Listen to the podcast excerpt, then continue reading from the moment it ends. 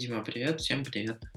Алеш, привет. Это 16 и, получается, заключительный выпуск подкаста «Доброе утро, Индия», в котором мы говорим об Индии, об IT, о жизни в IT и разных интересных, связанных с этим вещах. Но поскольку этот выпуск последний, в связи с возвращением Леши на э, родину, о чем мы более подробно поговорим. То есть мы сегодня в основном говорить будем э, про Индию и впечатления от нее.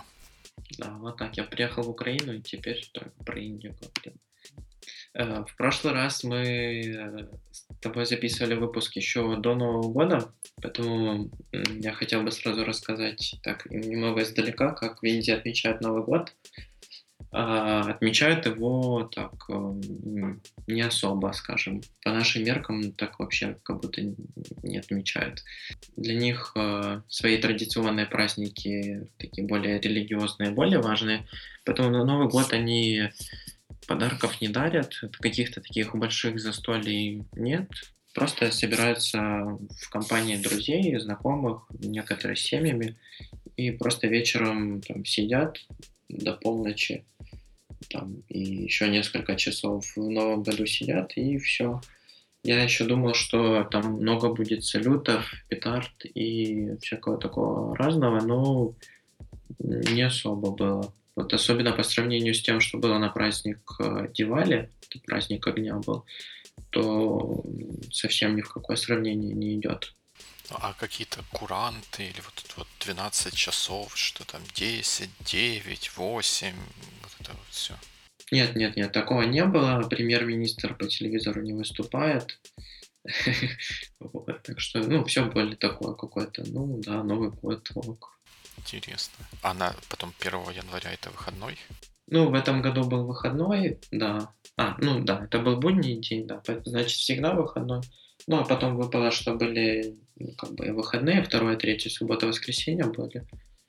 Поэтому я не знаю. Наверное, у них только первое число выходное, а потом как работает, как ни в чем не бывало. Слушай, а может у них есть какой-то специальный отдельный Новый год по какому-то индийскому календарю, который с помпой отмечают? Да, я спрашивал, у них там есть какой-то Новый год свой, еще более традиционный, но они его тоже не особо отмечают. И я им тоже рассказывал, что вот у нас там перед Новым годом там выступает президент, потом все смотрят, как часы там дотикивают до 12 и так далее.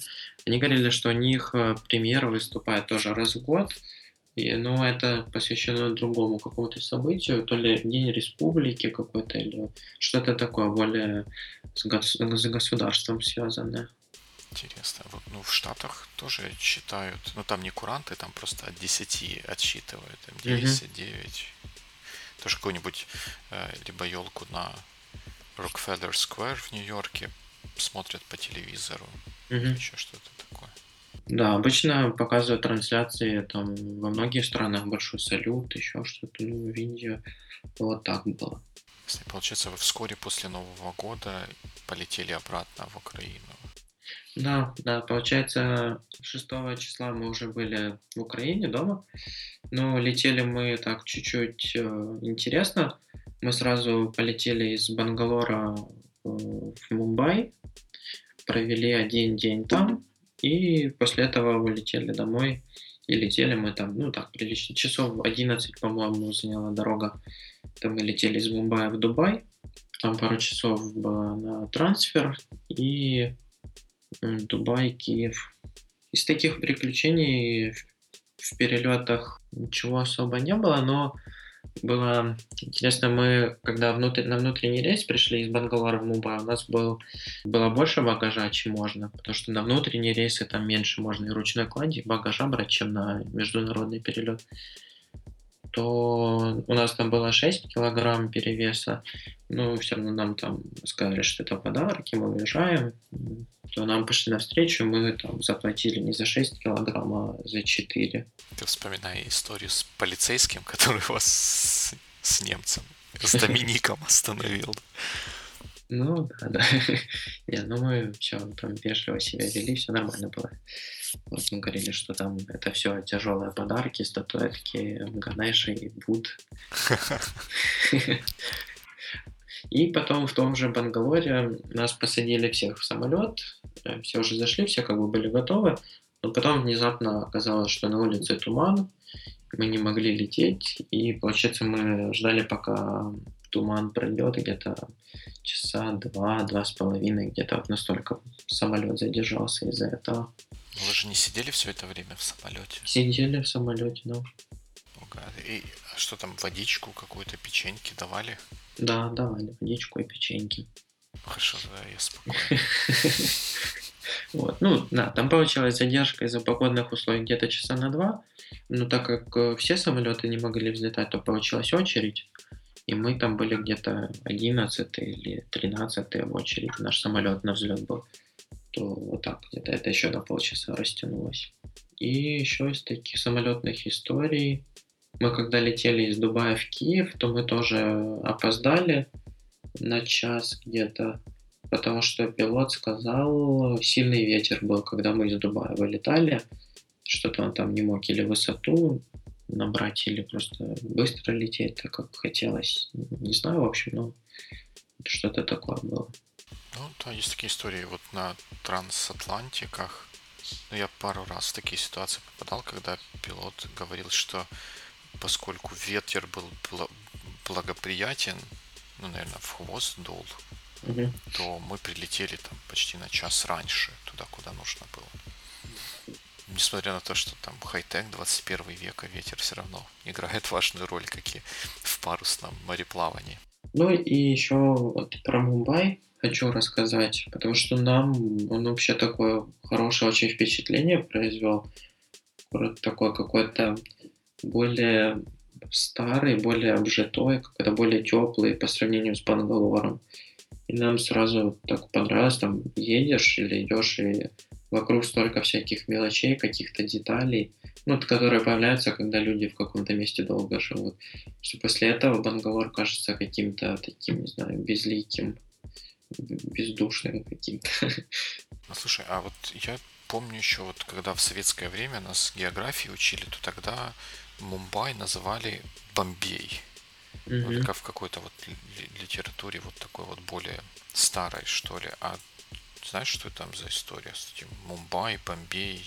Да, ну, я, может, в чем-то ошибусь, но то, что я знаю, Индия была английской колонией, и англичане, когда пришли, то они многие города попереименовывали ну, на свой лад, чтобы им удобнее было произносить. Получается, Индия уже где-то 70 лет независима, и в 90-х по-моему, они переименовали города обратно на свой лад, чтобы им удобнее было произносить.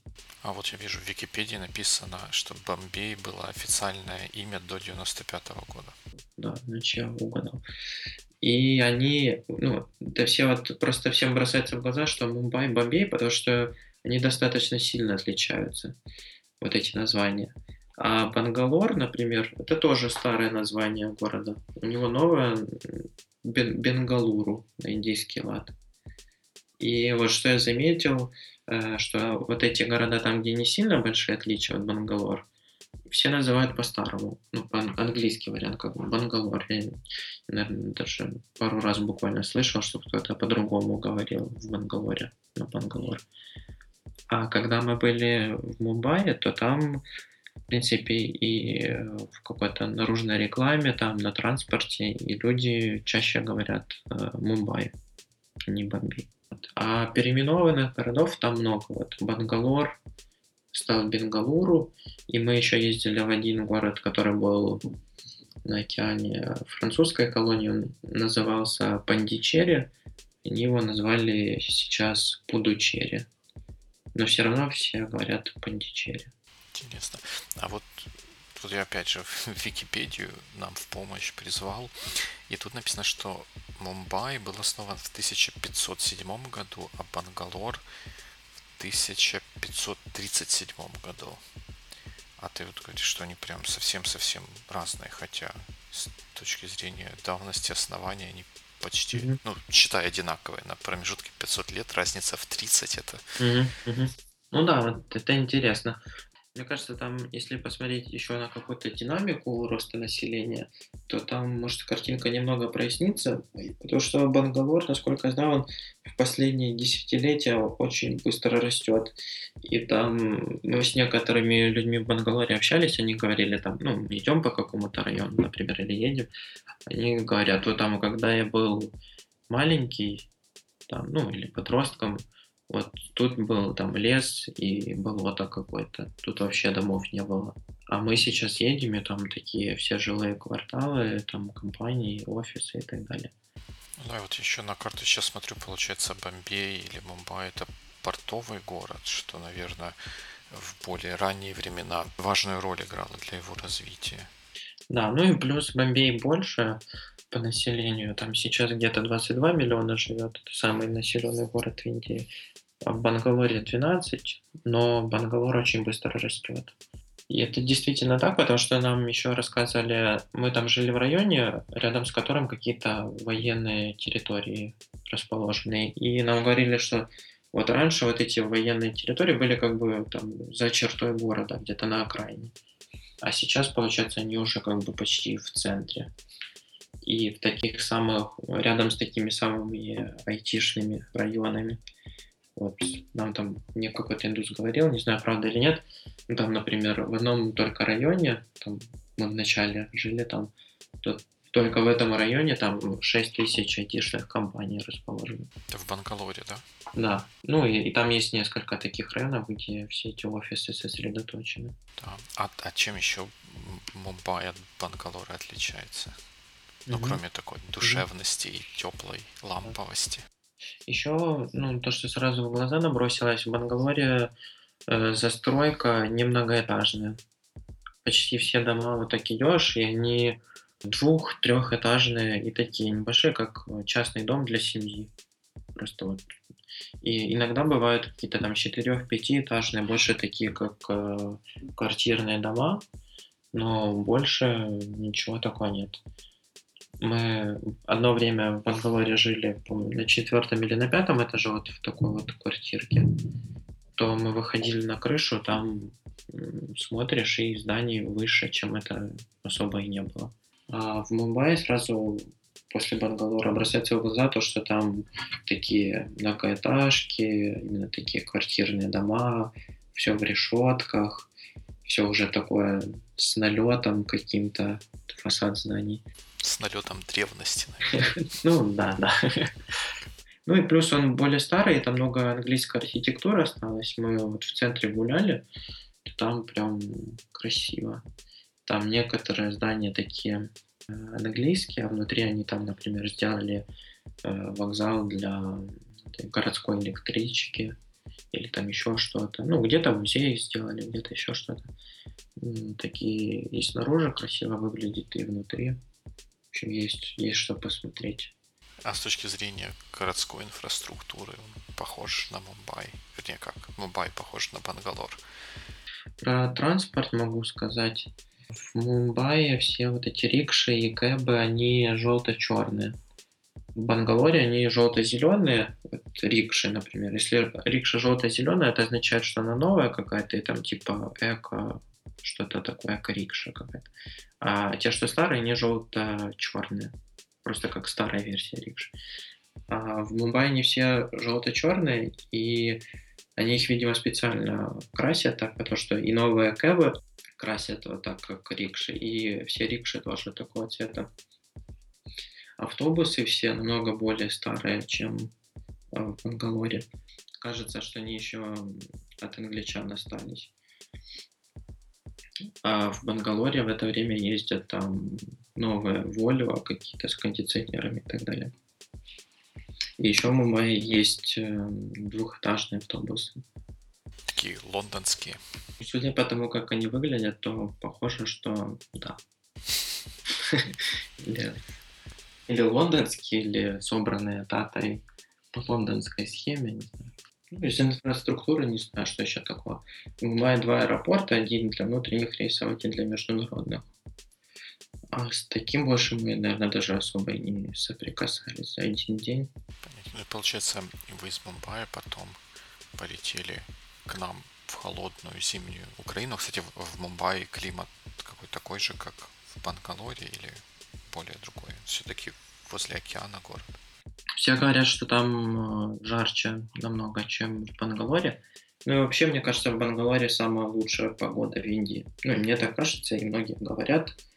И это один из факторов, почему туда все хотят приехать, переехать. И поэтому он быстро так растет. В Мумбаи тогда по градусу, ну вот когда мы были, это получится зима, по градусам было примерно так же, как в Бангалоре, но более влажно. И ощущалось лучше, потому что вот перед отъездом в Бангалоре уже там больше месяца точно не было дождя. Воздух стал очень сухим, в городе пыльно, и прям некомфортно было ходить по улицам. Многие стали кашлять, у меня тоже горло начало першить. Вот в Мумбаи вот именно тогда было так в самый раз. Тепло, но не сильно жарко. И потом вы перелетели к нам в похолодании не до плюс 19, наверное, до минус 10 где-то, да? Ну, да, мы готовились к худшему, нам еще более-менее повезло. Когда прилетели, было всего лишь минус 8. Но все равно было непривычно, холодно. Э, наш кашель усугубился. Да, вот стали кашлять, но не сказала бы, что прям какой-то стресс для нас, для наших тел был. В общем, нормально, мы как-то достаточно быстро адаптировались. Какие были первые впечатления после того, как вы вернулись? Впечатлений ну, вот то, что вокруг снег, мы уже отвыкли от теплой одежды, от снега и даже от какого-то холодного дождя. Из таких больше других впечатлений э, нам как-то на слух было непривычно слышать э, нашу речь. Ну, когда мы жили в Украину, то там, если кто-то из России говорит, например, и украинец какой-то говорит, то по акценту нам ну, было понятно, это кто-то из России. А вы когда приехали, даже в Украине, когда все говорили, для нас акцент каким-то таким непривычным казался, что как будто мы в Россию приехали, а не в Украину. Еще по себе заметили, что непривычно ощущать себя среди европейц, европейцев, э, в том плане, что когда в Индии живешь, ты как бы везде смотришь, и везде индусы, и другого какого-то человека из Европы нет. И там даже когда в Индии идет какой-то иностранец, то мы уже тоже начинали глазеть, как бы, ну, каким индусы. Ну, а на самом деле это, ну, видимо, нормально, потому что просто интересно, там, посмотреть, интересно, откуда человек приехал, что его сюда привело, потому что вот, у всех такие разные истории. Мы там приехали там, по одним причинам, кто-то другой по другим. Ну, просто так оно когда бросается в глаза, и просто интересно. И здесь тоже мы, когда приехали, то сразу такое ушло немного времени на вот эту перестройку, что вокруг люди все выглядят э, по-другому. И одеваются, и разговаривают, и, и выглядят. На такую социальную адаптацию время ушло еще. Да, привычка такая большая сила, когда привык, что все одно, что-то, то, что выбивается из привычной, из привычной картины, привлекает внимание. Тут, получается, вся, вся картина стала для вас непривычной. Из таких еще неоправданных ожиданий мы переживали, что мы как-то нам еда может, например, наша обратно не понравится или быть какой-то безвкусной, потому что там все сильно острое, и мы там иногда, когда ели что-то такое не индийское, а более из европейской кухни блюдо, то нам бы самим уже казалось, вот бы там перчить чуть-чуть или еще что-то добавить. Но здесь как-то все нормально прошло. Вы не привезли с собой 5 килограммов карри, чтобы разнообразить? Мы, кстати, привезли какие-то специи. Ну, не 5 килограмм, а несколько пакетиков. Да, что-то какой-то карри или какую-то масалу привезли, но еще не хотелось ее использовать в готовке. Но когда я э, еще в Индии с индусами общался, то для них это большая проблема, что их кухня такая другая, что когда они путешествуют в другую страну, то для них это очень важно. И там чуть ли, как они говорят, не половина чемодана там в специях, еще в каких-то продуктах, которые не только в Индии могут взять. Один из наших индийских друзей, он учился в Шотландии, то он тоже говорил, что когда он там жил год или полтора в Шотландии, то он не мог питаться в каких-то английских местах, он там сам что-то готовил, все сильно перчил, поэтому они общались в основном с индусами, потому что, ну, для них это такая кухня, важная штука. Пробовал он ходить в Англии в индийские какие-то заведения, типа индийские, то он говорил, что совсем не то. Приходилось самому готовить. Ну да, там, если сходить в какое-то русское заведение где-нибудь, или в украинский, какой-то ресторан за пределами Украины, то да, понимаешь, что совсем не то. Ну, мы в этом плане более какие-то адаптированные получились. Универсальные. Слушай, а вот эти ваши индийские друзья, вы как-то с ними планируете, рассчитываете связь, поддерживать? Они как к вам относятся после вашего уезда или отъезда? Да, да, с теми, с кем мы больше там в Индии общались, мы и здесь продолжаем. Мы там, когда приехали, сразу им написали, сбросили фотку снега. Они, они были в шоке обещаются приехать когда-то в Украину в гости. Посмотрим, в общем. Этот немецкий наш друг э, Доминик тоже вроде, когда будет возвращаться в Германию, то обещал заехать в гости. Так что такое вот дистанционное общение продолжаем. Ну вот, кстати, с этим Домиником интересная история. Он, его приключения в Индии заканчиваются в январе, и после этого он решил не домой поехать, а еще попутешествовать. И нашел другую стажировку в Сингапуре на полгода. Поэтому он едет в Сингапур, потом Сингапура, там уже дальше видно будет, куда ехать. Интересно, может он найдет стажировку где-нибудь в Киеве или у нас в Петровске. Может быть, да. Но в этом плане нас, я вот даже думал, вот если какой-то индус или вот немец Доминик приедет, то для них в языковом плане намного сложнее будет путешествовать по Украине, чем для нас по Индии. Что в Индии все на английском, там все указатели в меню, вывески и так далее. А у нас э, все такие как бы элементы навигации не, не переведены в основном, и, и люди поменьше знают английский.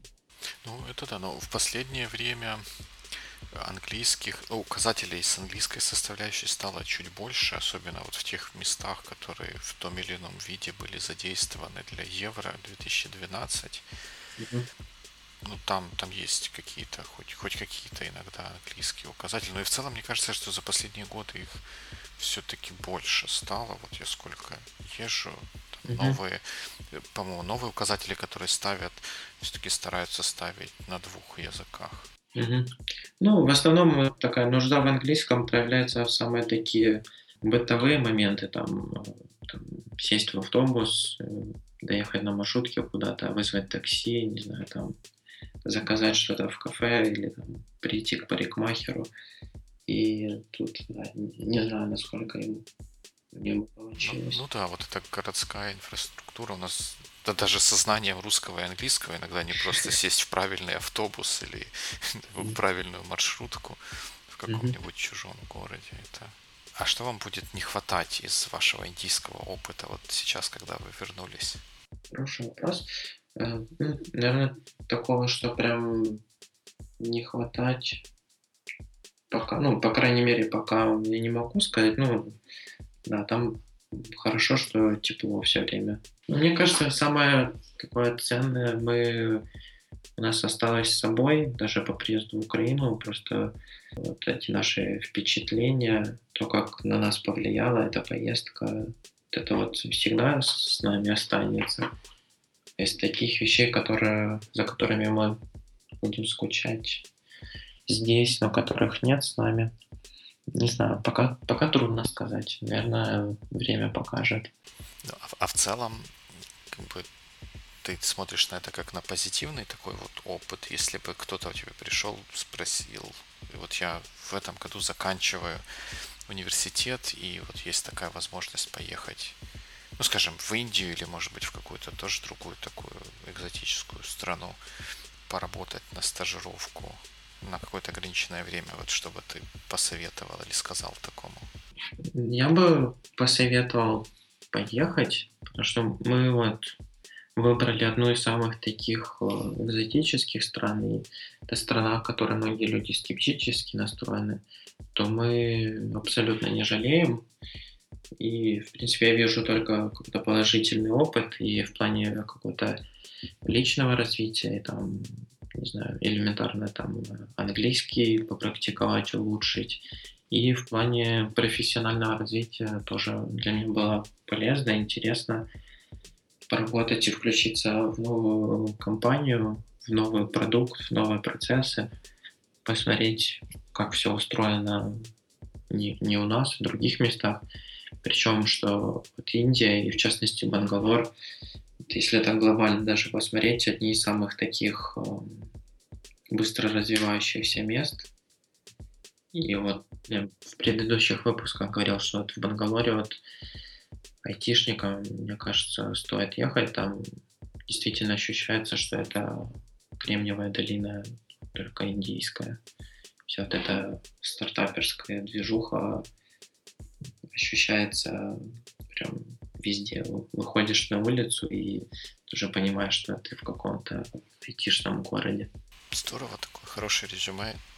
Наверное, на этой оптимистичной ноте, что если вас зовут или приглашают, или вы видите для себя возможность поехать куда-то в новое место, чтобы посмотреть на новую культуру или чему-то научиться новому, то обязательно стоит ехать. Да, на этом давай заканчивать. Да, на этой оптимистичной ноте мы будем прощаться в этом выпуске, прощаться в подкасте «Доброе утро, Индия», но это не значит, что мы от вас отстанем. Э, мы думаем о том, что, что делать следующее – и пока мы думаем, вы можете послушать те выпуски «Доброе утро, Индия», которые вы пропустили, и узнать много интересного о жизни в Индии, о каких-то наших мыслях обойти. И не теряйтесь, оставайтесь с нами, пишите, что вы по этому поводу думаете и что вам интересно было бы послушать из того, о чем мы могли бы поговорить. Ну, вот так вот запутано все. Но, но, но, но тем не менее, остаемся на связи. А, спасибо, что были с нами и до новых встреч в эфире.